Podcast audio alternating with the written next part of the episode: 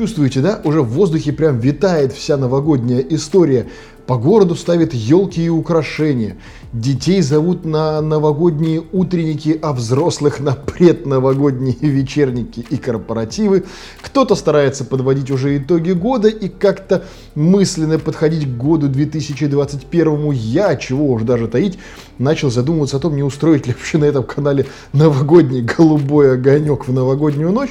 Ну, просто чтобы было чем поразвлекаться. Но это все дела будущего. Господа, здравствуйте! Сейчас настало время поговорить о том, что происходило за эту самую неделю в мире современных информационных технологий. iPhone 13 лишится разъема для зарядки. Аналитик Джон Просер в своем твиттере с переменным успехом, но делится более-менее точными прогнозами о будущих устройствах компании Apple. Сейчас он делится информацией о следующем поколении iPhone, который выйдет в 2021 году. По его данным, корпус одного из смартфонов лишится разъема для зарядки.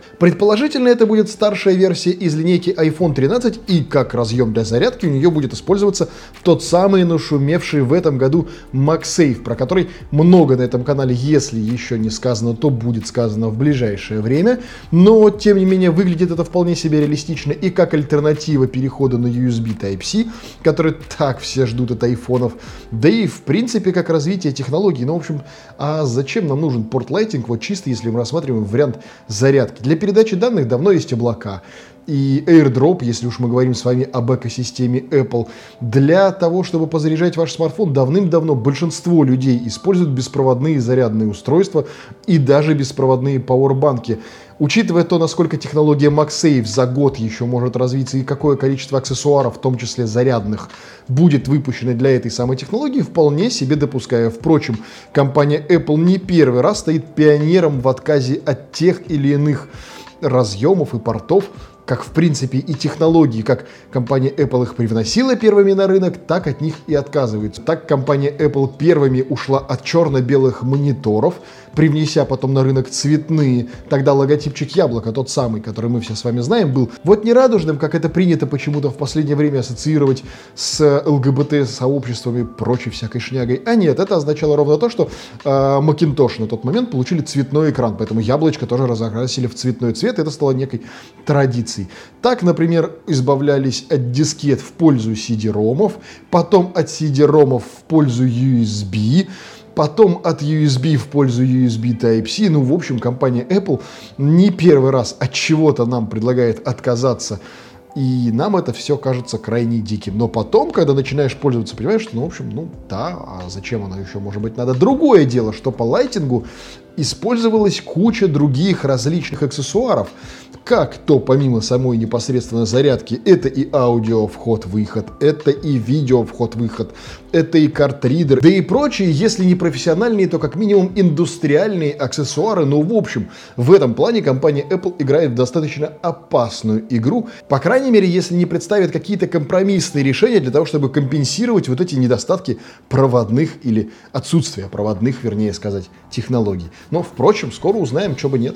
Будущее где-то рядом. Xiaomi подвинься. ZTE выпустила смарт-часы Watch Life по цене 35 долларов. Ну, в общем-то, тут классическая аксиома Эскобара. Что то, что это. Ну, дальше продолжение вы все прекрасно знаете. Huawei начала избавляться от признаков присутствия Android на смартфонах на руках у пользователей. В стабильной версии EMUI 11, а это, если мало ли, ну, вдруг кто не в курсе, графическая оболочка-надстройка над операционной системой Android по образу и подобию того же, как это, в общем-то, делает и Samsung со своим One UI, и концерн BBK со своими Color OS, Fantouch OS и прочими-прочими, так же, как Xiaomi со своими MIUI. Ну, в общем, вы прекрасно все понимаете, о чем идет речь. Так вот, в ней обнаружены на намеки на переход на Harmony OS. Компания выпустила стабильную версию фирменной оболочки EMUI для ряда моделей в Китае и начала аналогичное обновление для Huawei P40, P40 Pro и Mate 30 Pro на международном рынке. Ожидается, что позднее в этом году начнется тестирование на этих смартфонах собственной операционной системы Harmony OS, а в 2021 году владельцы смартфонов Huawei могут все сразу и массово, в общем-то, перейти на нее, получив соответствующее обновление. Энтузиасты уже обнаружили в стабильной EMUI 11 признаки подготовки ухода от Android и перехода на Harmony OS. В качестве одной из таких улик указывается изменившаяся надпись Powered by Android на начальном этапе загрузки. Ранее использовался специальный фирменный шрифт Android, ну фактически логотип Android по большому счету, равно как это используется и у большинства других компаний. Ну, в общем, улика можно сказать, что такая с натяжечкой очень сильно, но в действительности, если посмотреть, у всех смартфонов на Android есть надпись Powered by Android, и она такая, ну, практически логотип. Тем не менее, еще содержится небольшой намек в настройках в разделе «О телефоне». В описании исправлений безопасности вместо Android Security Patch Level теперь фигурирует только Security Patch Level. Что ж, учитывая, что в новости фигурируют субфлагманы этого года P40 и P40 Pro, а также фотофлагман Mate 30 прошлогодний и Mate 40 этого года в этом списке пока что не значится, логично, почему я такого обновления пока что еще не получил, но кто знает, вдруг за то время, пока у меня Mate 40 Pro находится в руках, возможно, я такое обновление все-таки своими глазами увижу и смогу вам чуть более подробно рассказать, впрочем, как и о самом смартфоне. И да, кажется, это спойлер. Раскрыты все цвета грядущего флагманского смартфона Samsung Galaxy S21. В сети появились новые рендеры грядущего флагмана, и они раскрыли все цвета, в которых выйдет устройство. Анонс его, кстати, ожидается в январе 2021 года. Представление о дизайне смартфона, впрочем, мы уже с вами имеем благодаря обмусоленным не один раз рендерам, и сейчас все это показывает, что смартфон выйдет как минимум в цветах черным, фиолетовым, серым, золотом и персиковым. Многие говорят о том, что золотой здесь выглядит интереснее интереснее всего, мол, блок камеры у него отличается по цвету от задней крышки. Я, честно говоря, такого энтузиазма не разделяю. И все эти цвета, по крайней мере, вот на текущих рендерах выглядят, ну, на мой взгляд, как какая-то дешевая китайская поделочка. Надеюсь, что компания Samsung мои опасения развеет и смартфон окажется, как и все его предшественники, достаточно интересным и достойным устройством.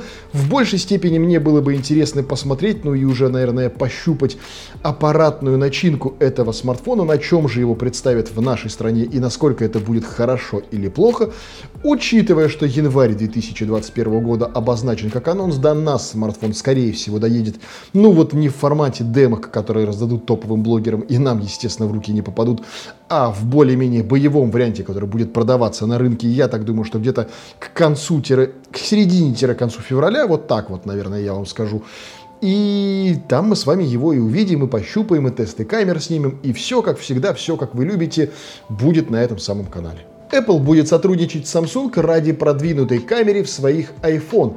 По информации китайских СМИ, компания Apple заинтересована сотрудничать с южнокорейским производителем в разрезе его специализации на разработке перископических объективов для мобильных устройств. Есть вполне себе обоснованное мнение о том, что компания Apple ищет те или иные пути выхода из застоя в цифровом и оптическом зуме своих камер и вообще фотовозможностям телефотообъектива. И вполне разумно компания Samsung обращается ровно потому, что у них есть стократный зум у Samsung Galaxy S20, 50-кратный у линейки Note. И рассуждать о такой синергии было вполне бы логичным и даже, я бы сказал, предсказуемым, но ровно потому, что экраны у айфонов это тоже Samsung, да и в принципе немало тех или иных технологий по всему миру используется непосредственно взятых от компании Samsung, и Apple здесь как-то не стоит в сторонке и вполне себе пользуется техническим прогрессом, которого компания из Южной Кореи достигла, и в этом нет ничего постыдного и зазорного. Бери у лучших лучше, и, в общем-то, будет тебе тоже хорошо. Почему бы и нет? Другое дело, что, наверное, айфоны не обзаведутся таким огромным чердаком, как это было в линейке S20 или Note 20, но то, что нужно как-то решать вопрос застоя в качественном и количественном эквиваленте цифрового и оптического зума своих камер совершенно точно нужно, потому что, ну, а иначе как еще нам с вами обосновать, почему мы должны купить очередной Amazing за овер до хрена бабулечек? Логично. Презентован Snapdragon 888. Он построен на 5-нанометровом техпроцессе и получил третье поколение модема Snapdragon X60 5G. Смартфоны с этим чипом смогут работать с любыми частотами мобильной связи пятого поколения, включая mmWave и SAP6. В Qualcomm обещают значительный прирост в производительности и энергоэффективности при работе с искусственным интеллектом, а также процессор способен снимать фото и видео со скоростью 2,7 гигапикселя в секунду. Такие бренды, как Sony, OnePlus, Xiaomi, Asus, Lenovo, LG, Meizu, Motorola, Realme, Oppo, Sharp, Vivo и ZTE уже сообщили о готовности выпустить свои смартфоны на платформе Snapdragon 888. Ну и помимо того, что произошло ровно обещанное мною в предыдущем выпуске новостей, на этой самой неделе нам представили новую линейку процессоров Snapdragon, на которой ожидаются все топовейшие флагманы будущего технологического года. И почему-то сообщество разделилось на две части. Первый обсуждали то, насколько технологически крут этот процессор и насколько он там, ну, в тех или иных синтетических попугаев уделывает предыдущий. И во влажных мечтах своих погружаться в то, какими же станут смартфоны следующего года. Другая же часть начала искать какие-то конспирологические теории в том, а почему, собственно, он назвался 888, почему не 875, что было бы логичным. И даже в нашем телеграм-канале и чате развернулись немалые, ну не то чтобы баталии, но обсуждения на эту тему, почему же так его наименовали.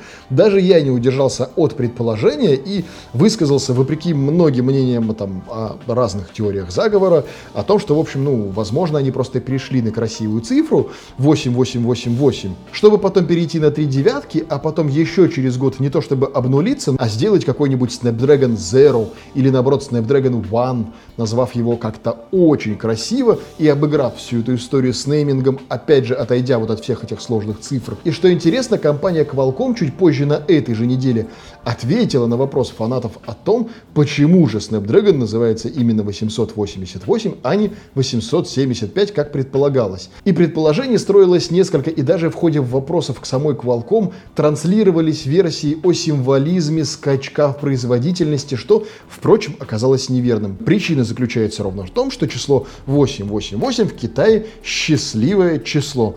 Но, в принципе, так или иначе, это укладывается, наверное, в теорию просто красивых чисел. Не то, чтобы я предсказал и предугадал тут единственный вам гуру все то, что сказал Snapdragon. Нет, я не к этому. Я просто к тому, что не всегда и не во всем стоит видеть какие-то теории заговора. Иногда решение самое красивое, самое понятное и самое успешное может лежать на поверхности простоты и чистоты ваших ощущений и эмоций. Наверное, так. И в большинстве своем не нужно вот пытаться на серьезных щах что-либо обосновать, а стоит обратиться к простым, понятным, жизненным принципам и ценностям доброты, взаимопонимания, успеха и, в конце концов, обычной добродушности к людям.